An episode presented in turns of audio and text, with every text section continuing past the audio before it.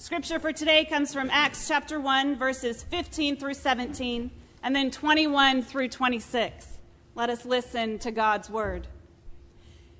In those days, Peter stood up among the believers, a group numbering about a 120, and said, Brothers and sisters, the scripture had to be fulfilled in which the Holy Spirit spoke long ago through David concerning Judas, who served as a guide for those who arrested Jesus. He was one of our number and shared in our ministry. Therefore, it is necessary to choose one of the men who have been with us the whole time the Lord Jesus was living among us, beginning from John's baptism to the time when Jesus was taken up from us. For one of these must become a witness with us of his resurrection. So they nominated two men Joseph, called Barsabbas, also known as Justus, and Matthias. Then they prayed, Lord, you know everyone's heart. Show us which one of these two you have chosen to take over this apostolic ministry which Judas left to go to his own place. Then they cast lots, and the lot fell to Matthias. So he was added to the eleven apostles. This is the word of God for us, the people of God. Thanks be to God. Based on this Bible passage, I am excited to announce a policy change here at Scottsboro CP Church. While historically we have voted on important decisions, who to elect as elder or deacon, or whether or not to do a ministry, this story has shown me the light. We will stop casting votes and start casting lots. When deciding the date for a trip or an event, we'll just put up a calendar on the wall We'll have a bunch of times listed, then we'll spin in a circle and throw a dart at the calendar. Wherever it lands, that's the date we'll go with. We've even purchased one of those magic eight balls. Yes. So whenever you're trying to make a decision, we'll give it a shake. Like when some of our youth recommended that we turn the administrative building into a castle with a tower. Just give the eight ball a shake looks promising. But we don't have to imagine it because you're welcome. We can try it right now. Why don't we? Should I preach today for 30 minutes? It is decidedly so. is God telling the session elders to come forward and lead us in song? Not today. you got lucky on that one. If we all clap in unison and chant Jesus, will he decide to come back this moment? Try again later. that feels really correct, actually. This is the one I think people are really going to love, though, more even than the eight ball. I think casting lots, which we use to decide between two people, this year for nominating elders and deacons, we're just going to get in a big circle and play spin the bottle. I think this is going to be really fun, actually.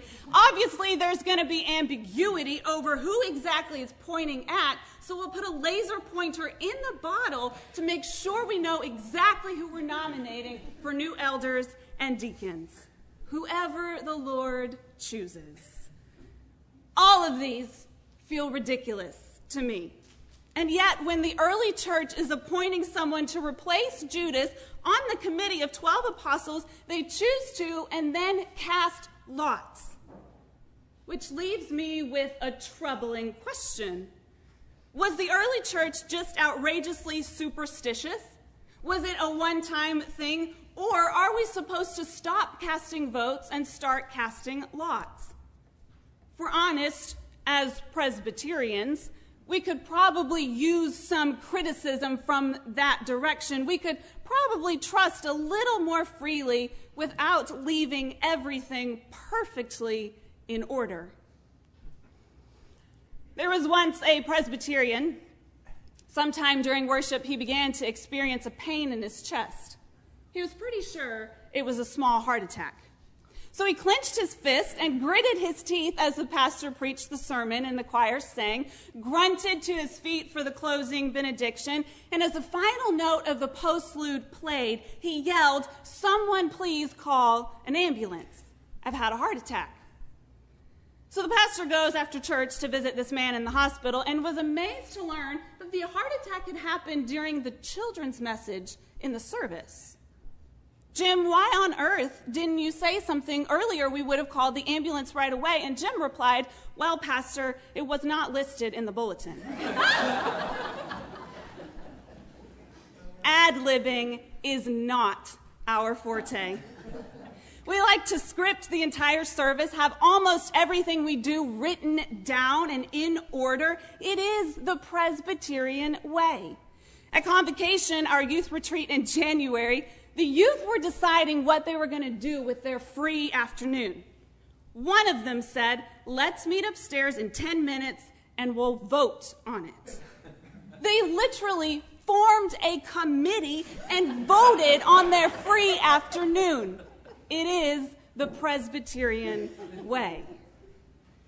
So, what do we do with a passage like this? Passages where it feels like you just throw your hands up in the air and wait for the Spirit to say something. You see, this sermon is about decision making.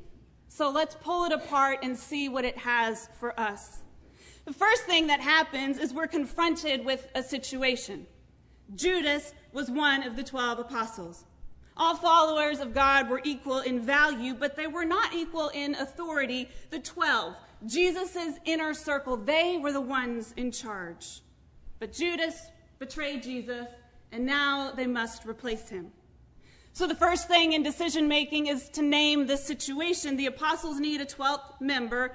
The whole thing starts there. That's an important step.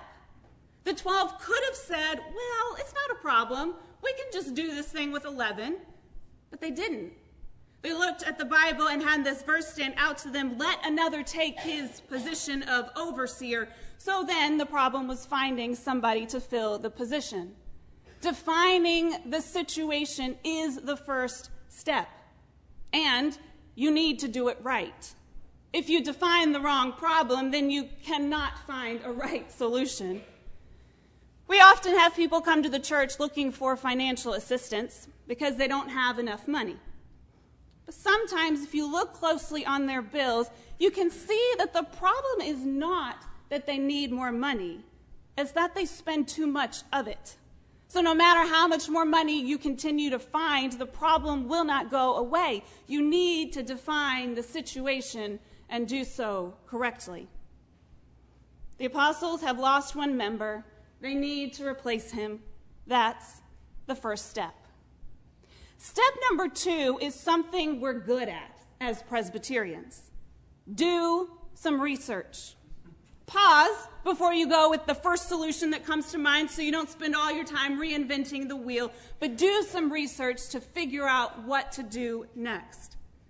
Before they started throwing out names to replace Judas, the apostles paused to figure out what they needed. Because it's easier to pick the right person once than to have to go back and fix it. They decided this person needed to be a follower of Jesus, one who was with him, who saw all of the things that Jesus did. And it also needed to be someone who was proven. Nobody who's excited because following God is trendy or it's the new, fresh thing to do but someone who's been through the hard times and is still there. So maybe there's Zedekiah, but he's a little busy already. And then there's Ruth, but I don't know if she has time for it right now. And Haggai is so eager and so invested, but he's just converted, so give him some time. So they go through this list and they weed out these people, and then they create a job description. The one who will witness to God's resurrection. It's a vague job description, but it is a job description. And based on the job description, they submit two names Matthias and Joseph. And that's as far as they can figure out. Beyond that, they're not really sure. Some people might prefer Matthias, others might prefer Joseph, but eventually, in any decision making process, you reach a point where you need to make a decision. You need to do something or not, choose somebody or somebody else. You need to make a choice. But before you get there, there is a third step, and it is an incredibly important one. Step one, identify the situation. Step two, do some research, figure out what solutions are out there. But step three, Step three is to get God involved. If you do not get God involved in your decision making, you've made a mistake. I don't really know how else to say that. If you don't get God involved in your decision making, you've made a mistake.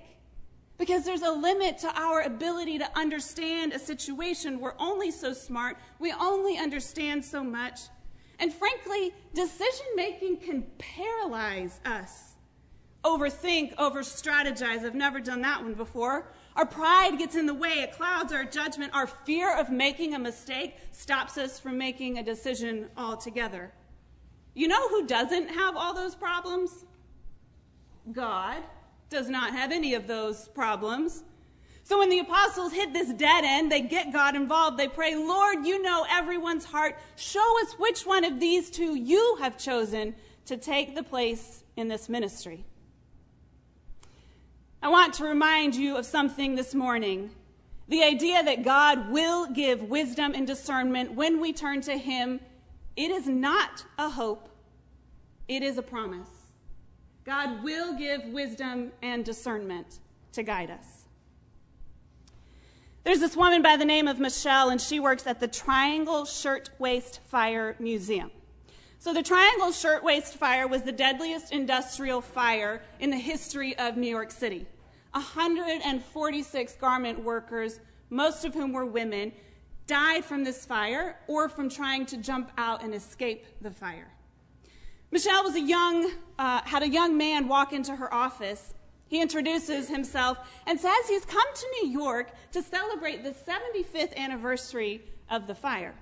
She remembers she had received a strange letter about a year ago from this man, so she invites him to attend the anniversary dinner. He explains that since receiving her reply, he has been working odd jobs for over a year to save for this train ticket from Michigan to New York City. And now he's here. She asks where he's staying for the night, and he says, on a park bench. But Michelle has been noticing something a little different in his behavior. He avoids eye contact, he rocks as he speaks, he wrings his hands. His sentences have a strange cadence, and he's been obsessed with the shirtwaist fire, regardless of the fact that none of his family members were affected. She looks at this man and she gets this sense. A sense I'd say was from God. So she calls her husband and she tells him, Listen, we're going to have a guest for a couple of days in our house. And her fellow employees, to be quite honest with you, tell her she's a fool. Even her husband is worried because they don't know this man. 25 years later, Michelle considers that one of her proudest moments. Because now she has a 21 year old son who rocks when he talks and wrings his hands and avoids people's eyes. Her son is autistic. Her prayer is that if he showed up on someone's doorstep in a distant city, that they would give him a bed instead of a park bench. Jesus promises to send the Holy Spirit to be with us. He tells his disciples that they're going to be asked questions, they're going to face tough choices, but not to worry. The Holy Spirit will supply them with the right words. And unless Jesus was a liar, this wisdom is not a pipe dream, it's a guarantee. Which is why, if you don't get God involved in your decision making, you've made a mistake. You see, Michelle listened to God. She heard the Spirit speak. God orchestrates connections and opportunities that years down the road leave you amazed. How could things have come together like that? That's why step three is to get God involved. Which brings us to our final step, perhaps my favorite you've got to act. You got to step up and do something. You can define the, every, the situation, do all of the research, listen for the Holy Spirit, and still completely miss it if you don't follow through. Because the right road that's never taken will not get you anywhere. And the right words that are never said will not change anything. Step four is simple. Once you have this answer, which doesn't need to be perfect, once you have it, act. If you need help doing it, find some help. If you need accountability, get it. I can't guarantee that if you do this, you'll never make mistakes. In fact, I can guarantee that if you start trying to live like this, you absolutely will make mistakes. You will fail. You'll be taking risks because it seems like God is pulling you in this or that direction, and sometimes you'll get it wrong. But maybe it's the difference between somebody sleeping on a park bench and sleeping in a bed. I can guarantee, absolutely guarantee, that if you live by those four steps, the Spirit of God will show up. And from the midst of those failures, you'll see God start doing things in and through you that blow you away. In the year 33 AD, 12 apostles mostly fishermen and one man who had been waitlisted, were in charge of the smallest religion in the entire world. About 20 people. 300 years later, it was approaching 10 million. Does trusting God still work? It is decidedly so. Let us pray. Lord, we give you all the thanks and all the glory for the things you continue to call us to do. Lord, would you give us the courage to follow you, to actually listen to you speaking to us as a church and as a community, that everything we may do might be following your will. Lord, open our eyes and our hearts to see the movement of your Holy Spirit and give us the courage to follow. In your holy name we pray. Amen.